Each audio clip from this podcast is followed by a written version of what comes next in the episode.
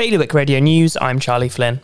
In Jersey, a 64 year old grandfather is facing jail after being convicted of raping an autistic teenager following a night out.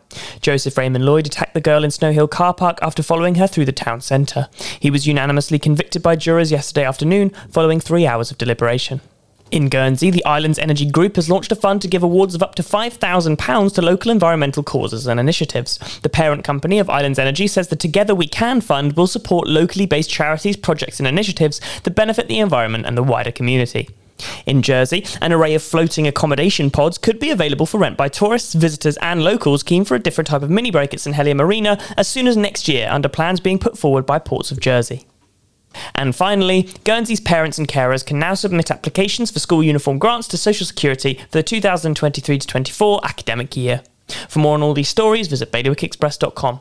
The weather this afternoon will be mainly cloudy with rain or drizzle, with a top temperature of 23 degrees. High tide will be at 5 o'clock this evening. Bailiwick Radio News.